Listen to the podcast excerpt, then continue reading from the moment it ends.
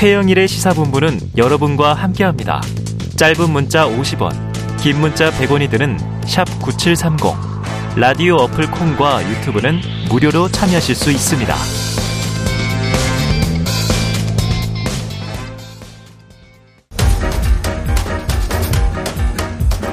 최영일의 시사본부 10분 인터뷰. 네, 지난 주말 사이에는 조용했습니다만 최근 북한의 도발 양상이 다양해지고 있습니다. 이동 중인 열차에 이은 저수지 발사, 또 미사일과 방사포를 섞어 쏘는 변칙 기법 등뭐 여러 가지 전략을 지금 보여주고 있는데요. 잇따른 도발의 의도는 무엇인지, 7차 핵실험은 정말 감행될 것인지, 자, 전문가시죠. 국방부의 신범철 차관을 직접 연결해서 들어보도록 합니다. 차관님 안녕하세요. 예, 안녕하세요. 네, 아유, 요즘 바쁘실 것 같습니다. 예, 뭐 바쁘도 인터뷰 해야죠. 네. 평소에 존경하는 우리 최영일 앵커께서 진행하시는 거라. 저희가 네. 또 궁금한 게 많아서 말이죠. 네. 자, 어쨌든 한반도 안보 상황이 엄중하다. 이 대통령실이 이제 용산으로 이전을 하면서 국방부 합참 이사를 하게 됐는데 지금 네. 군 관련 시설들이 뭐 연쇄 이동 중이다 보니까 문제 없는지 대비태세 영향 없는지 먼저 좀 여쭙겠습니다. 네, 뭐 결론부터 먼저 말씀드리면 문제 없다 이렇게 아. 말씀드릴 수 있겠습니다. 네네.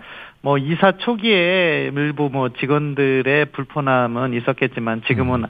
다 안정된 상황이고요. 네. 어 그리고 그 뭐 국방부 합창 등의 이동 과정에서 국민들께서 걱정하시는 작전이나 대비 태세에 대해서 저희가 처음부터 관련 여건을 철저히 보장하면서 했기 때문에요. 음. 아, 문제 없이 잘 진행되고 있다. 이렇게 말씀드릴 수 있겠습니다. 네, 문제는 없다. 자, 그런데 이제 뭐 부처와 시설 이전 결국은 이제 공간과 비용 문제다 보니까 지금 야당의 비판들은 많이 나오고 있어요. 군 장병들의 병영 생활관 개선하기 위해 배정됐던 예산이 전용됐다. 뭐 관련도 관련된 또 내년도 예산이 대폭 삭감됐다. 한 곳에 모여있던 사이버 작전 사령부가 분산 이전되면서 안보 공백이 우려된다. 이런 비판들은 좀 어떻게 답을 주시겠습니까? 예, 오해가 있으신 것 같아요. 네. 어, 보니까 이제 먼저 이 장병들의 병영 생활 개선 예산을 뭐 대통령실 이전 후속 조치에 사용했다는 것은 전혀 사실이 아니고요. 음. 이 국방부 통합 배 어, 재배치 예산은 2022년도 군사시설 설계비 예산 네네. 이것을 책정했는데 이것을 계약하다 보면 낙찰 금액이 예정보다 조금 낮잖아요. 거기에 따라서 발생한 집행 잔액을 모아서 마련한 것이지 음. 우리가 병 장병들의 병열 생활관 예산을 갖다가 깎아서 이쪽으로 옮긴 게 아닙니다. 네네. 그리고 그 과정에서도 기재부 승인을 받아가지고 진행한 거기 때문에 전혀 문제가 없다 이렇게 네. 말씀드리고 싶습니다. 알겠습니다. 아, 그리고 뭐 내년 병영생활관 관련 예산이 삭감되었다는 말씀도 해주신 것 같은데 네네. 그것도 사실이 아니에요. 음. 2023년 관련 예산은 어, 지난 4,500억에서 6,000억으로 대폭 증가했고요. 네. 특히 이제 지금 병영생활관을 8명이나 10명이 함께 쓰고 있는데 이것을 4인실로 개선하는 사업을 이제 곧 시작할 예정입니다. 음. 아, 그러니까 뭐 이런 부분에 있어서 저희가 병사들의 복지에 최우선을 두고 있다 이런 말씀을 드릴 수 있겠습니다. 네, 알겠습니다. 이제 좀 본론을 여쭤볼게요. 북한이 뭐 지난달 25일부터 여러 차례에 걸쳐 무력 도발을 감행하는데 이게 우리나라는 물론이고 일본 상공을 넘어가기도 하고요. 또 미국의 괌을 사정권에 두는 미사일도 중거리 미사일도 발사를 했고요. 그 어느 때보다 긴장이 좀 높아졌고 매우 다발적인 도발인 것 같아요. 그러면은 지금 이 북한의 도발 종합적으로 국방부는 어떤 의도로 지금 해석하고 계세요?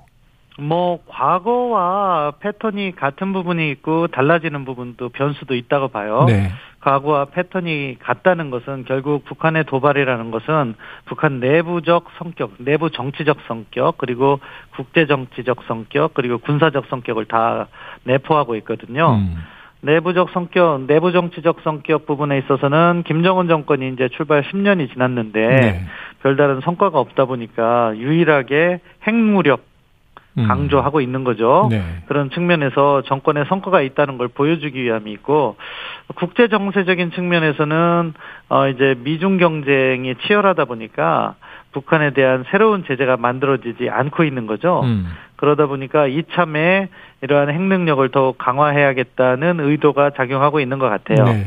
군사적인 측면에서는 마찬가지로 꾸준히 그러니까 어, 재작년에 북한이 노동당 8차 당대회를 했거든요. 네. 그때 김정은 위원장이 여러 가지 핵 전력을 구비하겠다 음. 이렇게 이야기를 했는데 그것을 하나씩 하나씩 이행하는 과정이다. 네네. 이런 전반적으로 과거와 함께 분석할 수 있는 의도가 있는 것이고요. 또 다른 측면에서는 최근에 여러 변수가 있었던 거죠.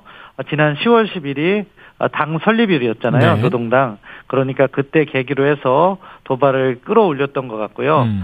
어, 이번 주 주말 조용했다는 것은 또 중국 당대회가 지금 어, 어제부터 23일까지 개최되거든요.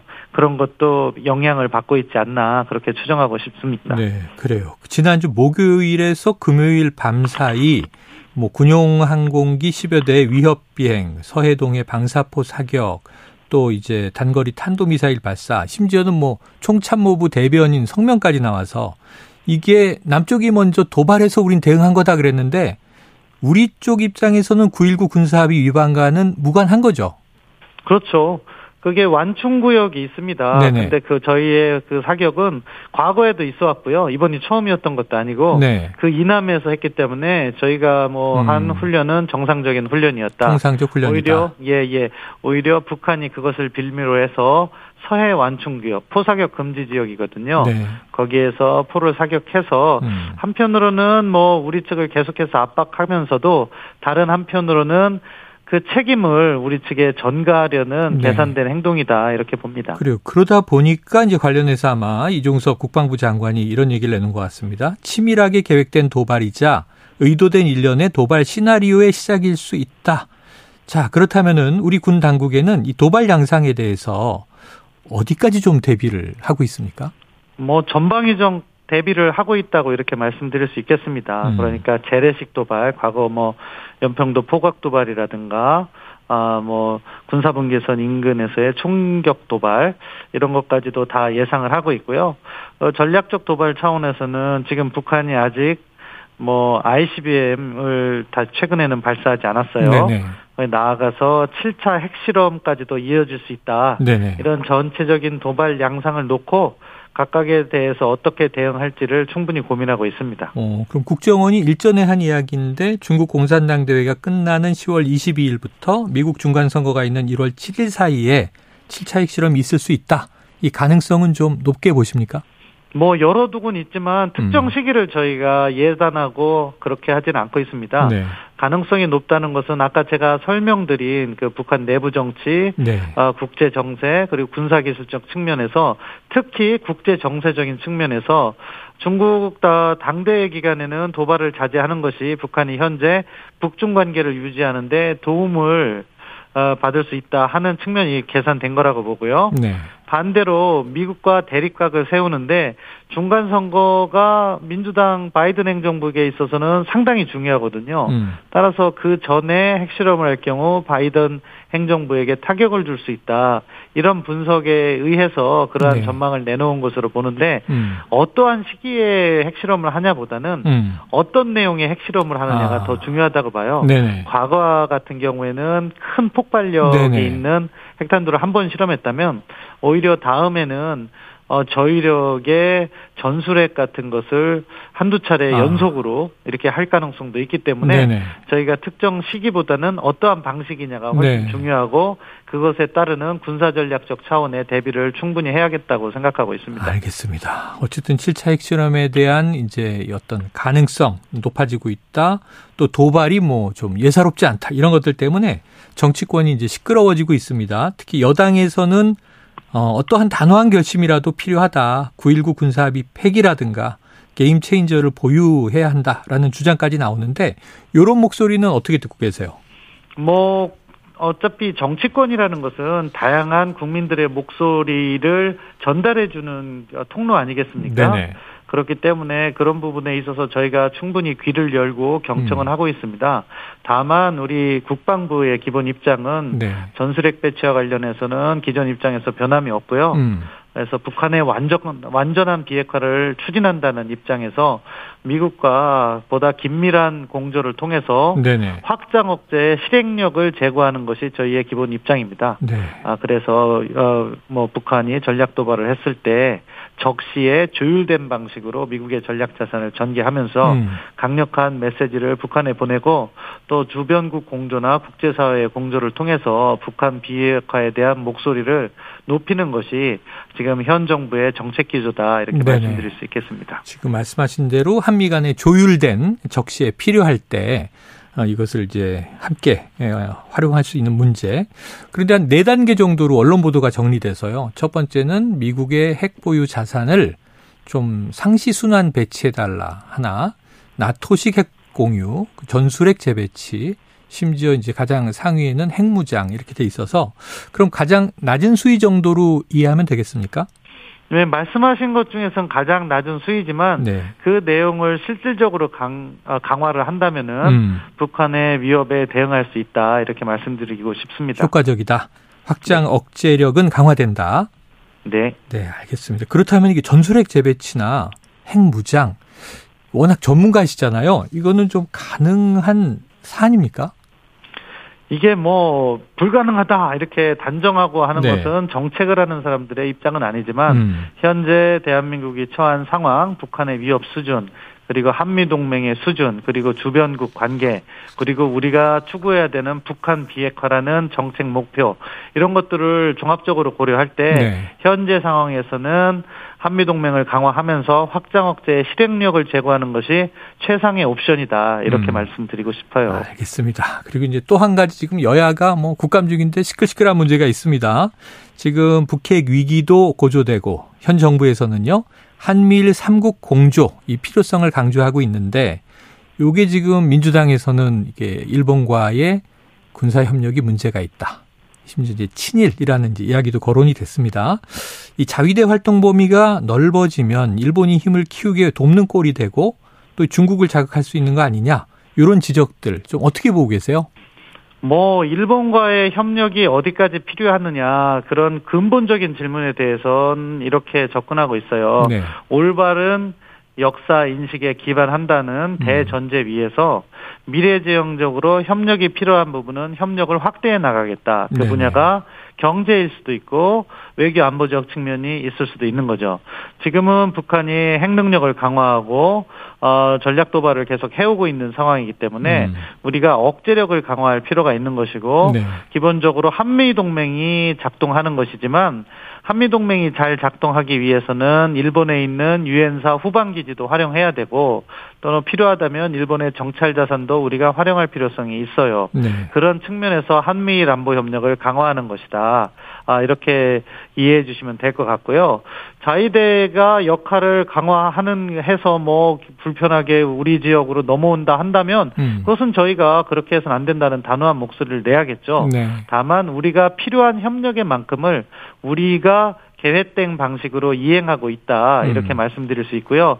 그렇기 때문에 아 이렇게 불필요한 오해나 우려는 안 하셔도 된다 말씀드리고 네. 싶습니다. 일본과의 공조도 우리가 필요한 만큼 우리가 조정하고 통제한다 이렇게 얘기해 주셨습니다.